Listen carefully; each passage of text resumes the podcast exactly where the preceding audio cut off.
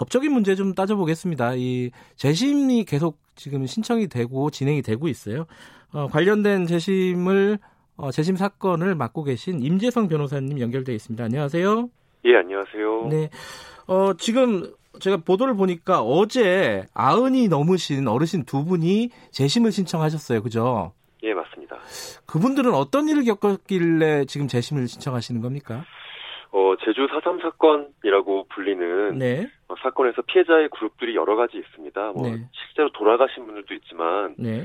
어, 억울하게 체포당하시고 고문당하시고 또 뭐 형식적인 재판에 회부가 돼서 네. 어, 육지에 있는 감옥에서 고통받으셨던 분들이 있습니다. 좀 네. 그렇게 재판을 받으셨던 분들 같은 경우는 재심이라는 방식으로서 훨씬 권리 회복이나 명예 회복을 할 수가 있는데요. 네. 그래서 1900, 아, 그, 2017년부터 이렇게 재심을 진행해 왔고요. 네. 어저께는 29년생 한 분, 그리고 30년생 한 분, 이렇게 두 분의 할아버지께서 재심을 하셨습니다. 이분들은 네. 1947년에 경찰에 체포당하시고, 네. 고문당하시고, 또 그래서 음. 인천 형무소로 가셔서 1년에서 2년 정도 수감 생활을 하셨던 분들입니다. 예. 그러면 그때 당시에 뭐 제대로 된 재판이나 이런 것도 못 받았나요? 어땠습니까? 당시 상황은?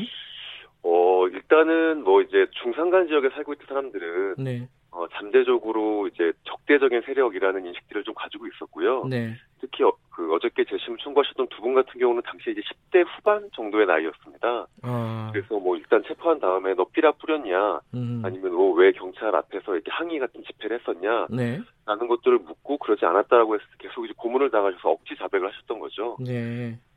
변호인의 조력이나 자신이 어떠한 이유로 재판을 해부했는지도 모르신 채 그냥 어, 그 음. 자백만을 가지고 이제 징역형을 받으셨던 분들입니다. 아, 자백만 가지고요. 예. 근데 요번에 이제 재심을 신청하신 하셨는데 이게 여기 지금 시간이 70년이 넘었습니다. 이래서 증거 같은 것들이 많이 없을 것 같다는 생각이 들어요. 어떤 부분이 쟁점이 될 것 같습니까? 예, 맞습니다. 사실 한국에서 이루어지는 재심 중에선 어, 가장 오래된 재심 사건들 중에 하나입니다. 네. 어, 1947년에 있었던 일을 지금 다투고 있으니까요. 네. 그럼에도 불구하고 다행히 판결문들이 좀 남아 있습니다. 그리고 음. 어, 생존해 계셨던 분들이 당시 자신이 받았던 고문이나 네. 재판의 과정들을 이제 법정에서 증언을 해주신다면 네. 뭐그 부분에 있어서 이게 불법적인 절차로 만들어진 판결인지 아닌지에 대해서 재판부가 판단을 할 수 있는 가능성이 남아 있습니다. 그4.3 사건에 대한 재심이 요번이 처음이 아니잖아요. 기존에 네. 두 차례 있었다고 들었는데 그건 결과가 어떻게 나온 거죠? 어, 첫 번째 재심 같은 경우는 네. 사실상 무죄 공소기각 판결이 나와서 음. 어, 지금 그분들이 전과 기록이 말소가 되고 네. 또 일정한 뭐 배보상 같은 것들을 받으신 상황입니다. 근데 두 예. 번째 같은 경우는 저희가 작년에 접수를 했고요. 네. 아직 사건이 진행 중에 있는 상황입니다. 아, 그렇군요. 근데 이게 제주 4.3 사건의 사망자만 해도 지금 뭐 3만 명이다 이렇게 추산을 하고 있지 않습니까? 공식 기록만 예, 해도 맞습니다. 1만 3천 명이라고 하는데. 근데 이게 이런 식으로 억울하신 분들이 한두 분이 아니실 것 같아요. 근데 지금까지 뭐단세 건? 어, 재판, 재심이 진행되고 있다는 거는 잘 이해가 안 돼요. 지금 그런 희생자분들이 목소리를 못 내고 있는 상황인 건가요? 어, 제주 4.3 때 바로 돌아가셨던 분들이 있습니다. 네. 지금 말씀하신 것처럼 뭐 공식 기록은 만 명을 좀 넘고 네. 비공식 기록에선 2만에서 3만 명 가까이 된다라고 하는 건데 네.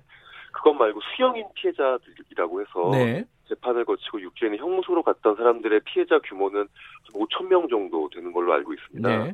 네. 이제 그분들 같은 경우가 지금 재심의 방식으로 어쨌든 이 문제에 대한 저- 전과 말소나 네. 명예회복을 받는 건데 여전히도 이분들에 대한 전과 말소가 이루어지지 않았다는 게 저도 이 사건을 보면서 좀 놀랐고요. 음.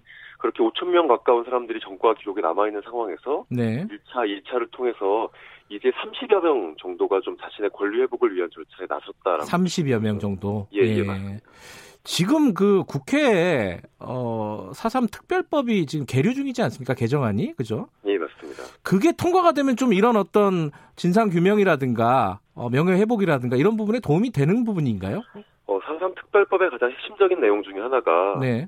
그 당시에 이루어졌던 불법적인 군사 재판을 무효화시키는 겁니다. 만약에 네. 그렇게 된다면은 어, 군사 재판을 해부됐던 거의 3천 명 가까운 분들의 전과 기록이 말소가 될 수 있는 거죠. 예. 여전히 이분들은 억울한 재판을 받고 음. 평생 전과자로 살아왔던 고통을 지금도 네. 지금도 자신의 전과 기록을 보면 내란죄 네. 아니면 뭐 국방경비법 위반이라는 것들이 전과로 남아있어 고통받고 계신데 네. 이것들을 일괄적으로 없앨 수 있는 법안이 지금 특별법 개정안에는 포함되어 있습니다. 하지만 이게 통과가 안 되니까 이분들이 어, 90이 넘은 나이로서 재판을 계속 그러니까 신청하고 계시는 거죠. 그러니까 그런 법안이 통과가 되면 일괄적으로 뭔가 진행이 될 텐데 사건이 예. 지금 그, 그 법이 없으니까 이 희생자분들이 개별적인 이런 재심 소송 같은 것들을 진행을 하면서 어려움을 겪어야 되는 상황인 거 아니겠습니까, 그죠? 예, 그래서 다시 또 법정에 나와서 70년 전에 자신이 어떻게 예. 고문당했고 어떻게 체포됐는지를 증언하셔야 되는 상황이 계속 반복되고 있는 겁니다.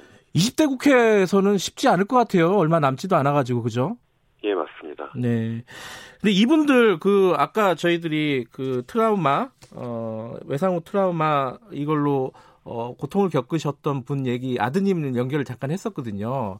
이 재심 신청하신 이 어르신 분들도 마찬가지로 고통을 지금도 겪고 계신가요? 어떻습니까? 옆에서 보시면은. 어, 감옥에 갔다 오셨던 분들 은 어쨌든 저한테 이제 재심 신청을 하, 네. 재심 의뢰하시고 하셨던 분들은 생존에 계셨던 분들이라 좀 특징이 있습니다. 네. 당시에 많은 사람들이 죽었는데 그래도 나는 목숨을 부지하지 않았냐. 음, 네네. 라는 마음으로 그래도 내가 90까지 살았기 때문에 조금 나는 나은 사람이다. 네. 하지만 죽기 전에 하나의 욕심이 있다면 네. 어, 내 몸에 묶여 있었던 이 정과라는 굴레를 좀 벗어나고 싶다. 네. 라는 간절함이 있으시죠. 그래서 음, 법정에 나오셔서 그런 얘기를 하세요. 내가 10대 때, 20대 이런 정식적인 재판이라도 받고 감옥에 갔으면 덜 억울했을 음, 텐데 네네. 그때는 정말 고개 한 번 못 들고 그냥 육지에 있는 감옥으로 끌려갔지만 네. 지금이라도 이렇게 이 법정에 나와서 내가 얼마나 고통스러웠는지 말할 수 있는 기회를 갖게 돼서 네. 판사에게 고맙다, 검사에게 고맙다라고 얘기를 하시면서 이런 절차들도 하나의 좀 극복할 수 있는 방법이 있구나 싶긴 하지만 그럼에도 이 할아버지에게 다시 어떤 고문을 받으셨어요? 어떻게 맞으셨어요? 음. 물어보는 건 또 가슴이 아프는 절차이기도 합니다. 예. 그 이게 재심에서 만약에 이기게 되면요. 어, 국가로부터 배상이나 보상은 자, 자동으로 받게 되는 겁니까? 또 소송을 또 제기해야 되는 거예요? 어, 재심에서 일단 뭐 무죄나 공소기각 판결이 나오면 네. 그러니까 형사보상 청구를 하고 그 예. 이후에 또 국가배상 청구를 합니다. 그래서 절차들이 또 여러 개 있고 그 절차를 진행하는 과정에서 예, 저희 의뢰인들 중에 몇 분은 돌아가시기도 해서요. 워낙 연로하신 분도 많고요, 그죠? 음. 예, 맞습니다. 이게 절차라는 게 그렇게 신속하지는 않습니다. 음흠. 그래서 저희, 저희는 여전히 소송을 하는 입장이지만 네. 특별법 개정을 통해서 일괄적으로 이분들이 권리 회복을 할 수 있는 방식이 더 나은 방식이다라는 말씀을 드리고 있습니다. 이게 뭐, 4.3 사건 다 끝난 거 아니냐, 뭐, 여러 차례 뭐, 진상 규명 된 거 아니냐, 이렇게 생각하는 분들이 많을 것 같습니다. 어, 지금 정부는 뭘 해야 되는지, 뭐, 이런 부분들에 대해서 한 말씀 듣고 마무리하죠.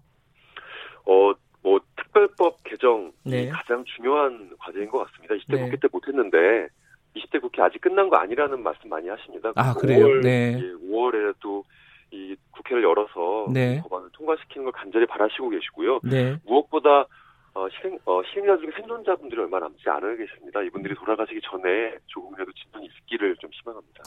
알겠습니다. 오늘 말씀 감사드립니다.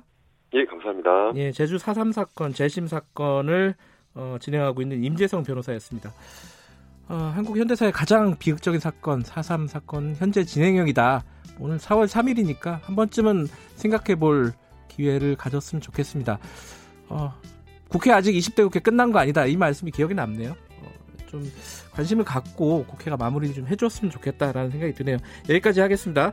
자, 김경래 최강사 1부는 여기까지고요. 잠시 후 8시에 2부로 돌아옵니다.